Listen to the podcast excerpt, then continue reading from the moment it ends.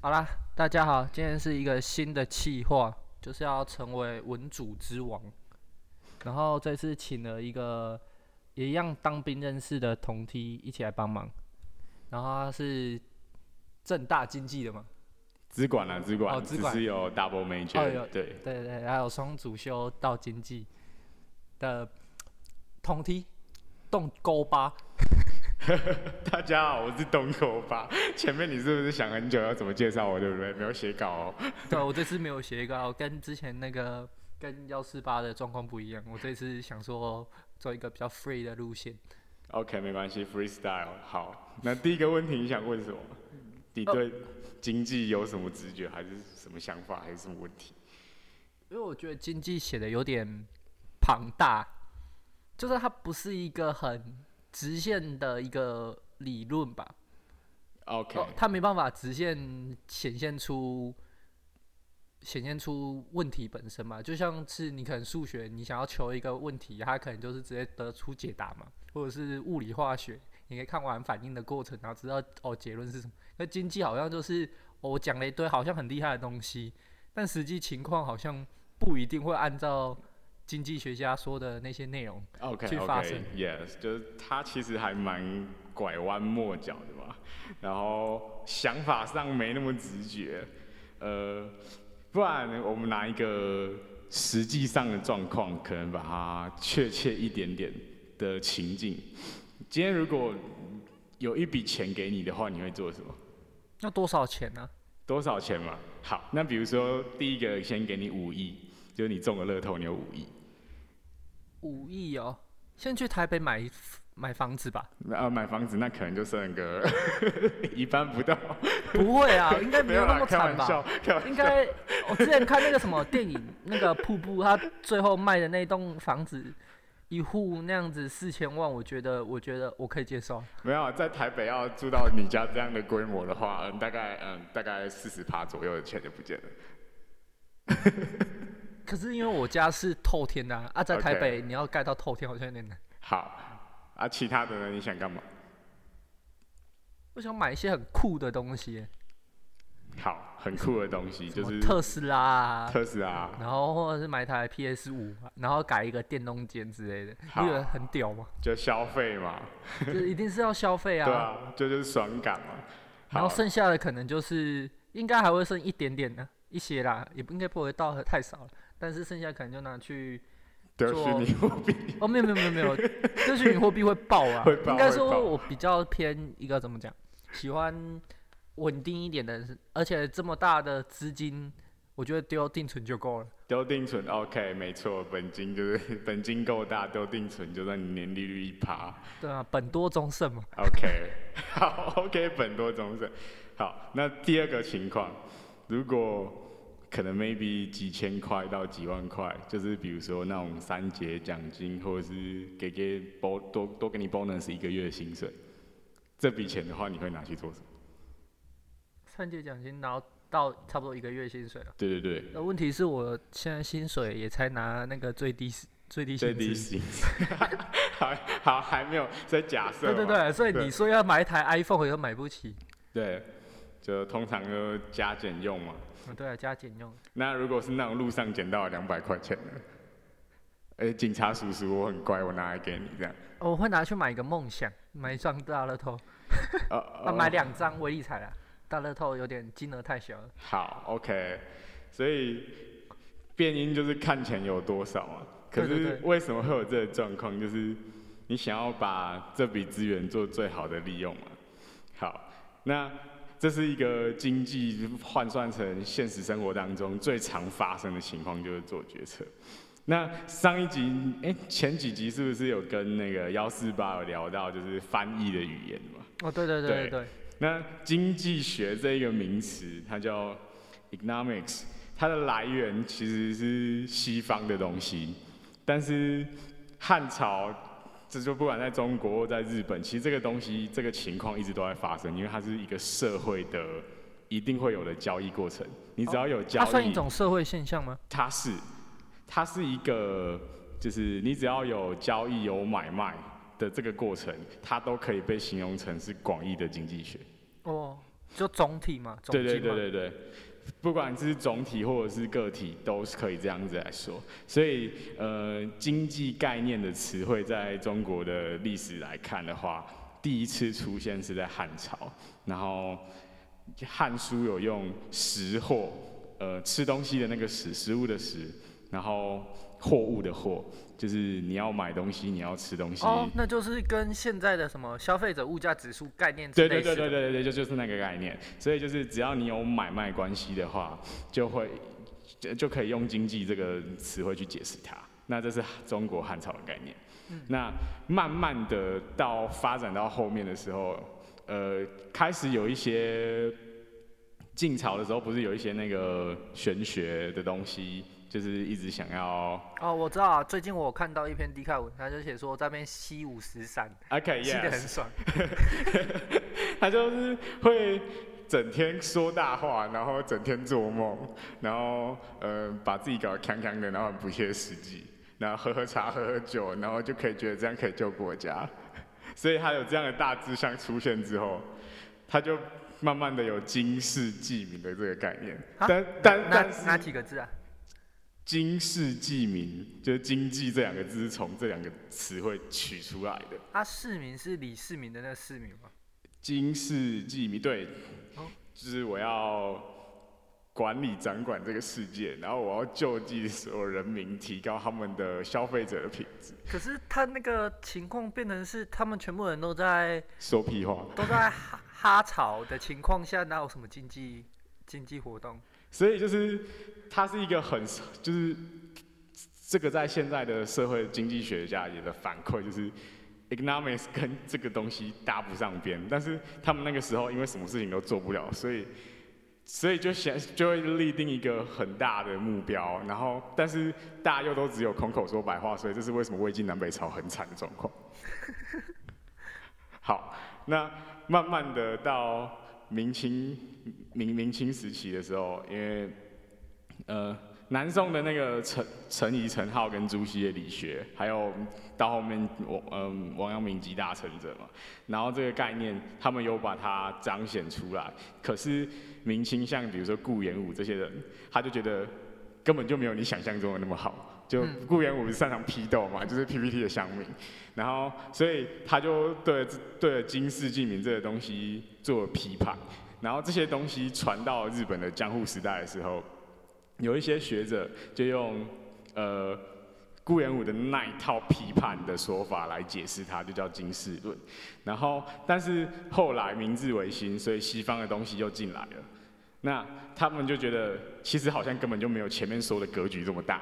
嗯，所以他就回归到了个体的概念，就是只要是货币衍生出跟金钱、财务相关的政治事务，就用经济来解释。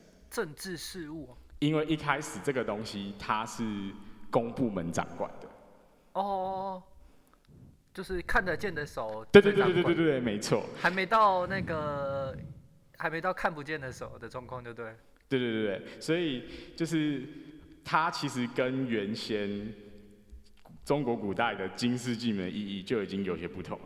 那同一个时期，在日本还有另一种对经济的解释，就是资生堂的资生。用过日本的化妆品品牌吗？可是资深比较像是待的比较久的那种有经验的的说法吧。现在的状况应该是这样吧？对，所以他就，诶、他就有一点没有被很接受，他是比较哦，比呃较比较次文化、比较另外呃弱势学派的学者。好，那讲完了经济学的来源，那你觉得你想到经济学的话，你脑海中会浮现第一印象，用三个形容词，你会怎么去思考它？哦，我我再提一次好了，因为我是学那个气管的，所以经济学还是有碰，虽然可能被当很多次，但是还是有碰。OK，然后第一课通常都是讲那个供需嘛，就那两条线嘛，对。画的有点像那个写那个汉字义嘛，没有爱啦爱啦，好，叉叉的叉叉爱哎、对，叉叉爱，超很像那样子嘛。然后后来再来就是机会成本嘛，就是在讲选择嘛。嗯嗯嗯。然后接下来就是资源的控管了、好，OK，就是呃，第一个就图形解释嘛，然后这还蛮直观的。但我我对经经济学的想法哦，第一个是经济学啊真的他妈的都有够理性，你能不能就务实一点点？等一下，这样有一个问题，经济系是文组还是理组？它在台湾是放在一类组，但是在西方国家它是放在 science，不是不是 art。哦，所以台湾人认为他是文组。所以也有很多高中的职考生考了一类组的数数乙，然后上大学之后第一堂课微积分就被当。哎哦，可是我觉得有一个问题啦。因为问题点是在于是说，好学校跟坏学校有差啦，不过这会有点离题。好，好，没关系，就是我们回回来，就是第一个，我觉得经济经济学太理性，然后第二个是，他想要透过一个图像或一个现象去解释现实社会的情况发生，就是我觉得他想要描述现实这个东西，但是他又说的绕了一个弯，让你觉得没有那么直观。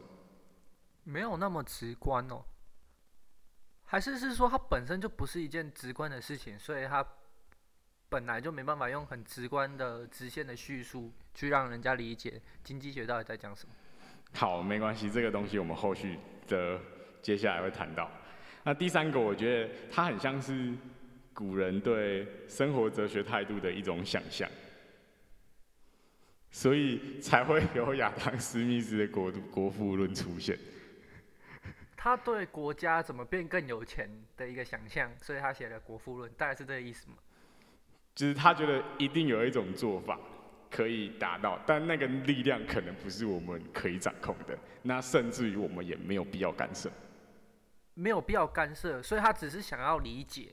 对对对。也没有要到控制。对对对，他只是一个理解的出发点。这跟我一开始想象的不太一样，我本来想象就是说他想要找到一个方法，然后 make England 吗？OK，Make it great again。OK，我本来想象是这样的，就是他只只是想要理解，哦，想要参透这事物的本质，就对。对，最开始的初衷是参透生活哲学态度事物的事物的本质，这是一开始的初衷。那这样子听起来，早期的经济跟哲学其实很像。很像，它是放在同一类的东西。所以以前的宗教家，同时也是经济学家，也是数学家，他全部都放在一起。亚马逊的数学家，笑死。好，那我们刚刚聊那么多，那你觉得为什么会有经济这个学派的这个理论的产生？哦，经济学上的第一课在讲供需之前，会讲一句很屁的话，叫做什么？那什么资源有限，但欲望无穷。这就是老生常谈，但是真的是废话，很感化。但它白话文就是你要选择嘛，你要决定要把那个效益最大化嘛。那为什么要决定？因为你在乎的是那个后面的结果跟回报。那效益最大化是文言文啊，白话文叫做它让你多快乐。哦，让你多爽。对，让你多爽。可是如果按照这样方式去想的话，假设刚刚回到刚刚问题，五亿的话要干嘛？那以身体最爽的答案，应该就是五亿全部哈马，对吧？这才是正确解答吧。所以它就是一个很主观的事情，就是对每个人来说，你在讨论经济理论的时候，尤其是个体经济学里面的效用极大化模型来讲，每个人的那一张效用图跟你的需求曲线图，每个人都长得不应该一模一样。哦，对啊，这也是我一一直。很好奇的一个问题，就是现在需求到底是谁决定？因为我们在学的呃是跟我们学校不一样，教法不一样，所以我们在学的时候，就是他需求一开始就先画给你看。啊，没有没有没有，需求绝对不是一开始就出现，它的来源就是因为它让你多快乐，然后让你多快乐那个东西它固定了，所以他就问微积分去讲，就是你固定了你的快乐程度之后。那今天如果有一个条件叫做价格它变的时候，你的快乐是不是就会消长？你它的理论上是这样。对，就是它是一个很 max sense make make sense 的东西，但是有点抽象，比较难去真正探讨。因为比如说，如果我的快乐程度，我今天开心的程度是十，那你今天开心的程度是十，但是我们两个开心的程度都是十的话，这个十代表的意思一样吗？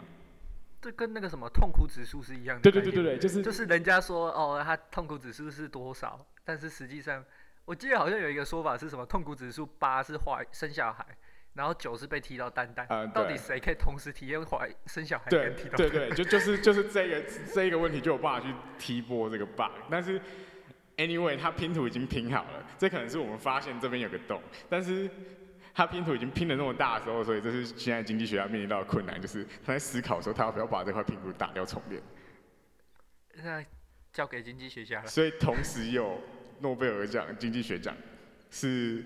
正派跟反，就是他们的论点是正派跟反反派，在同一年拿到同一座经济学奖。哦蛮有趣的，对，这是一个还蛮有意思的概念。之后可以聊聊看。好，那讲到快快乐程度，那我们就用一个现在年轻人最擅长的、最习惯的，你觉得谈恋爱跟经济学可以扯上什么关系？哦，妹子有限，但是想上床的欲望无穷。呃，对，所以如果把呃实际一点讲成商业模式的话，谈恋爱可以是一种交易行为，就是男方跟女方要不要做这个联谊的机会。嗯，对，因为他等于是，呃，就不就即即便不考虑有没有 make love 的问题，但是至少再怎样再怎样都要花时间嘛。就算你连钱都不花，只是出去公园走走，你也要花时间嘛。对，所以你花的那些东西，它就叫做沉没成本嘛。对啊，就是 对，然后你爱的越久，然后花的钱越多，分陪他的时间越多，等到真的要分的时候，你就会崩溃。哦，那个痛苦痛苦也是那个加上去。就像前真前两年股票一直上涨，然后你花的钱有很多，然后你存的很多，但最近这两个月狂跌，你就很崩溃。好，回来，那你觉得要怎么样才能够维持谈恋爱的时候的情趣？情趣哦，你问一个没什么，哦哦，对不起，你没有经验，没关系，开玩笑。哎，什么话？两周两周，two weeks，，two weeks，很多了。那我们应该把幺四八抓来问一下现在进行时。好，回来，呃，就是因为人在一起久了总是会腻的嘛，那个开心的程度就会慢慢的没有像一开始刚见面的时候这么开心，哦，也是啊，所以可能就要找一些不一样的生活模式去增加这个开心的程度。好，所以比如说有可能就会去买个玫瑰玫瑰花，或者是送一送礼物。但这在谈恋爱的时候，有人送你玫瑰花，你可能会很开心。嗯，但是平常的时候，在路上，如果有个路人他送你玫瑰花，那你会有什么感受？哈，对，就是他，你你干嘛？就是我可我反而会疑惑，甚至于本来心情好好的，但是你突然间把我的闲情逸致都都打掉了嘛。六月一号跟烧法，不能随便乱送礼物哦。OK，好，那再换另外一个情况，比如说，如果你的女朋友她可能是一个迷妹，那今天韩团来台湾开演唱会，然后刚好她手上拿了一支玫瑰花往下丢，那大家是不是争先恐后的去抢那支玫瑰花，哦甚至于可能还会发生暴动或者对是踩踏事件，甚至于可能抢到那支玫瑰花的人，他还可以在高价出对售。高价出售。举例来说，呃，欧洲的足球球星，他可能用过了一张卫生纸揉成一团，但在 eBay 上面可以拍卖到一百万美金，我靠，就是这是一个很夸张的事情。所以，呃，这个快乐程度，他的感受是主观的。而他遇到的对象每一件事出发点都是自我的考量，他不是说对于所有人这个东西都可以一视一视一视同仁，所以在解释个体经济理论的时候，这样讲没有错，但是慢慢的越来越大，进入到市场的概念的时候，这可能就会有 bug。嗯，那毕总竟每个人不是跟大家想的一样吗。对对对对世界没有大同嘛。对，所以事情会有落差。那总归一句，我只要牵涉到得失、取舍、选择、决策，我们都可以从个体的角度去做经济学的思考出发。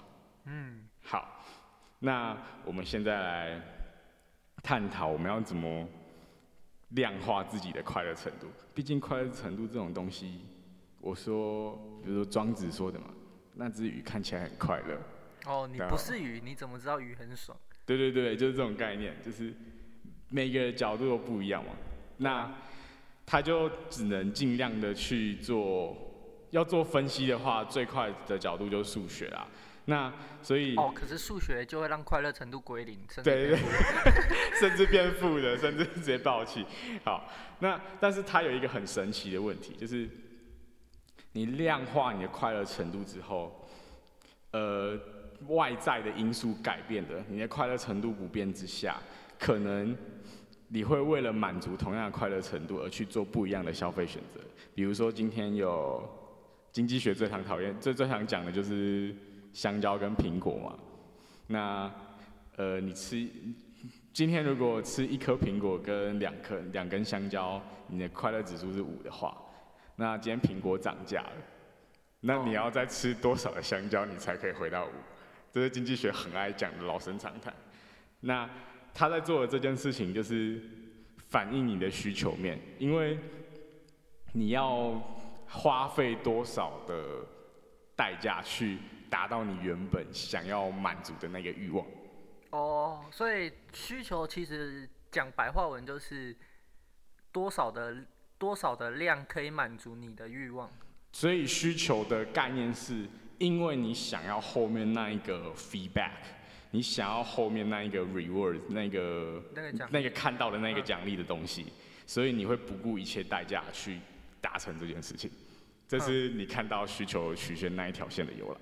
哦，但是它的概念是，是你要满足到多快乐，就是 anyway 你就是要我一定要，我今天就是我就是要醉，我今天就是要喝到挂，哦，就是这个概念。就有的人追求的是 maximum，那有的人就是哦超过那个值就 OK 了。对对对对对。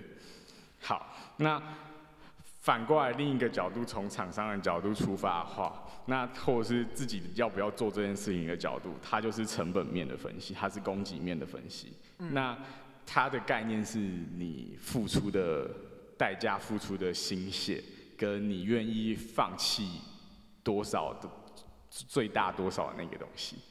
所以，基在入门的经济学来讲，它一开始它要比较直观的告诉你，它就直接画了两条线，两个一个叉叉，然后来跟你说这个东西就是经济学。但是实际上它背后的含义是这样。这两条线有这么复杂？对，那两条线在个体理论里面去讨论的话，我记得我当初上个经一整个学期都只有在讲需求线。哦，那真的是学校有差不一样。所以那这嗯蛮神奇的，就是呃，在探讨了那一条这么简单的负斜率直线，但是它背后的隐隐藏意义。可是，呃，从成本面的话还好嘛，因为就是基本上就是成本是一个很很好量化的东西啊，你花多少钱就是多少钱，对是对对对固定的。对，就是它比较好比较直观。可是需求那个东西，因为每个人都不一样，所以所以它算是一个统计最后每个人得出来的结果形成的一条线嘛。对，所以你每一个人的个人需求曲线加在一起，就会变那一个市场的需求趋近于那一个市场场的需求嗯，这个这个是推导好，但是讲了这么多需求面的东西，可是它有一个一件事情，用中文从小到大我们所理解的经济学来讲，边际效用递减这一个词汇，我们很耳熟能详，甚至于它很容易去理解它。哦，对啊。但是这句话在这个理论有问题。哦，怎么说？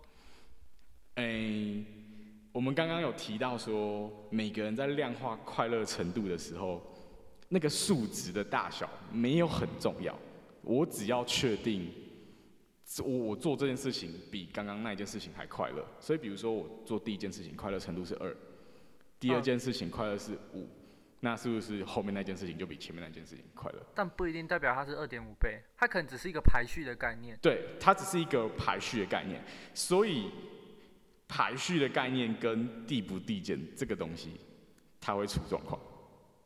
哦，有道理。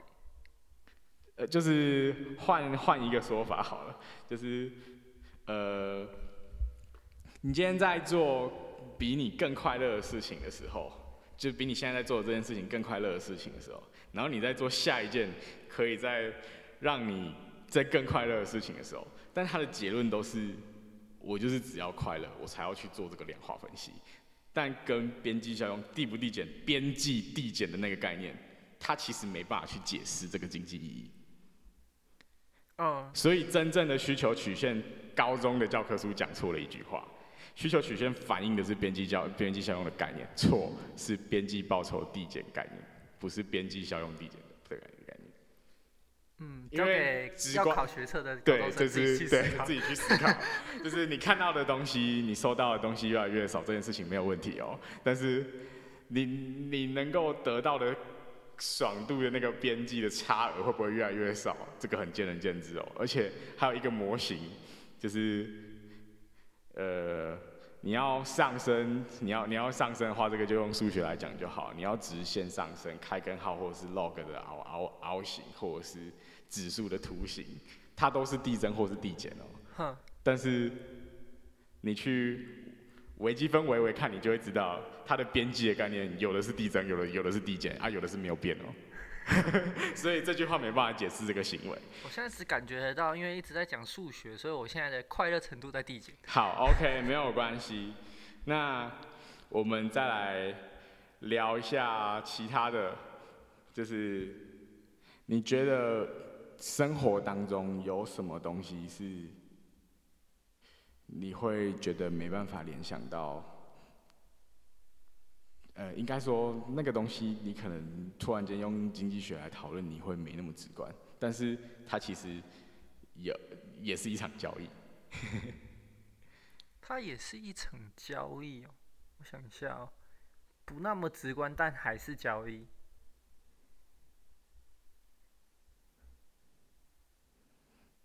好，OK，你的你的答案已经告诉我，你不愿意跟我做一场交易。哦哦，我不愿，你我没有把我的答案给你，就等于是这场交易没有成立嘛？对，所以所以英文的 bargaining 讨价还价就是这个意思。哦，了解。好，那呃呃，边际效用递减就是在有经济学者部分经济学者发现了这一个矛盾的想法，所以他们一直不敢用边际效用递减这个词汇去写在教科书里面。所以如果不信邪的人回去 回去翻翻看，他真的只有在中文书上找得到，英文书上找不到 diminishing marginal utility。可是这有一个问题，不是每个人都看得懂英文书。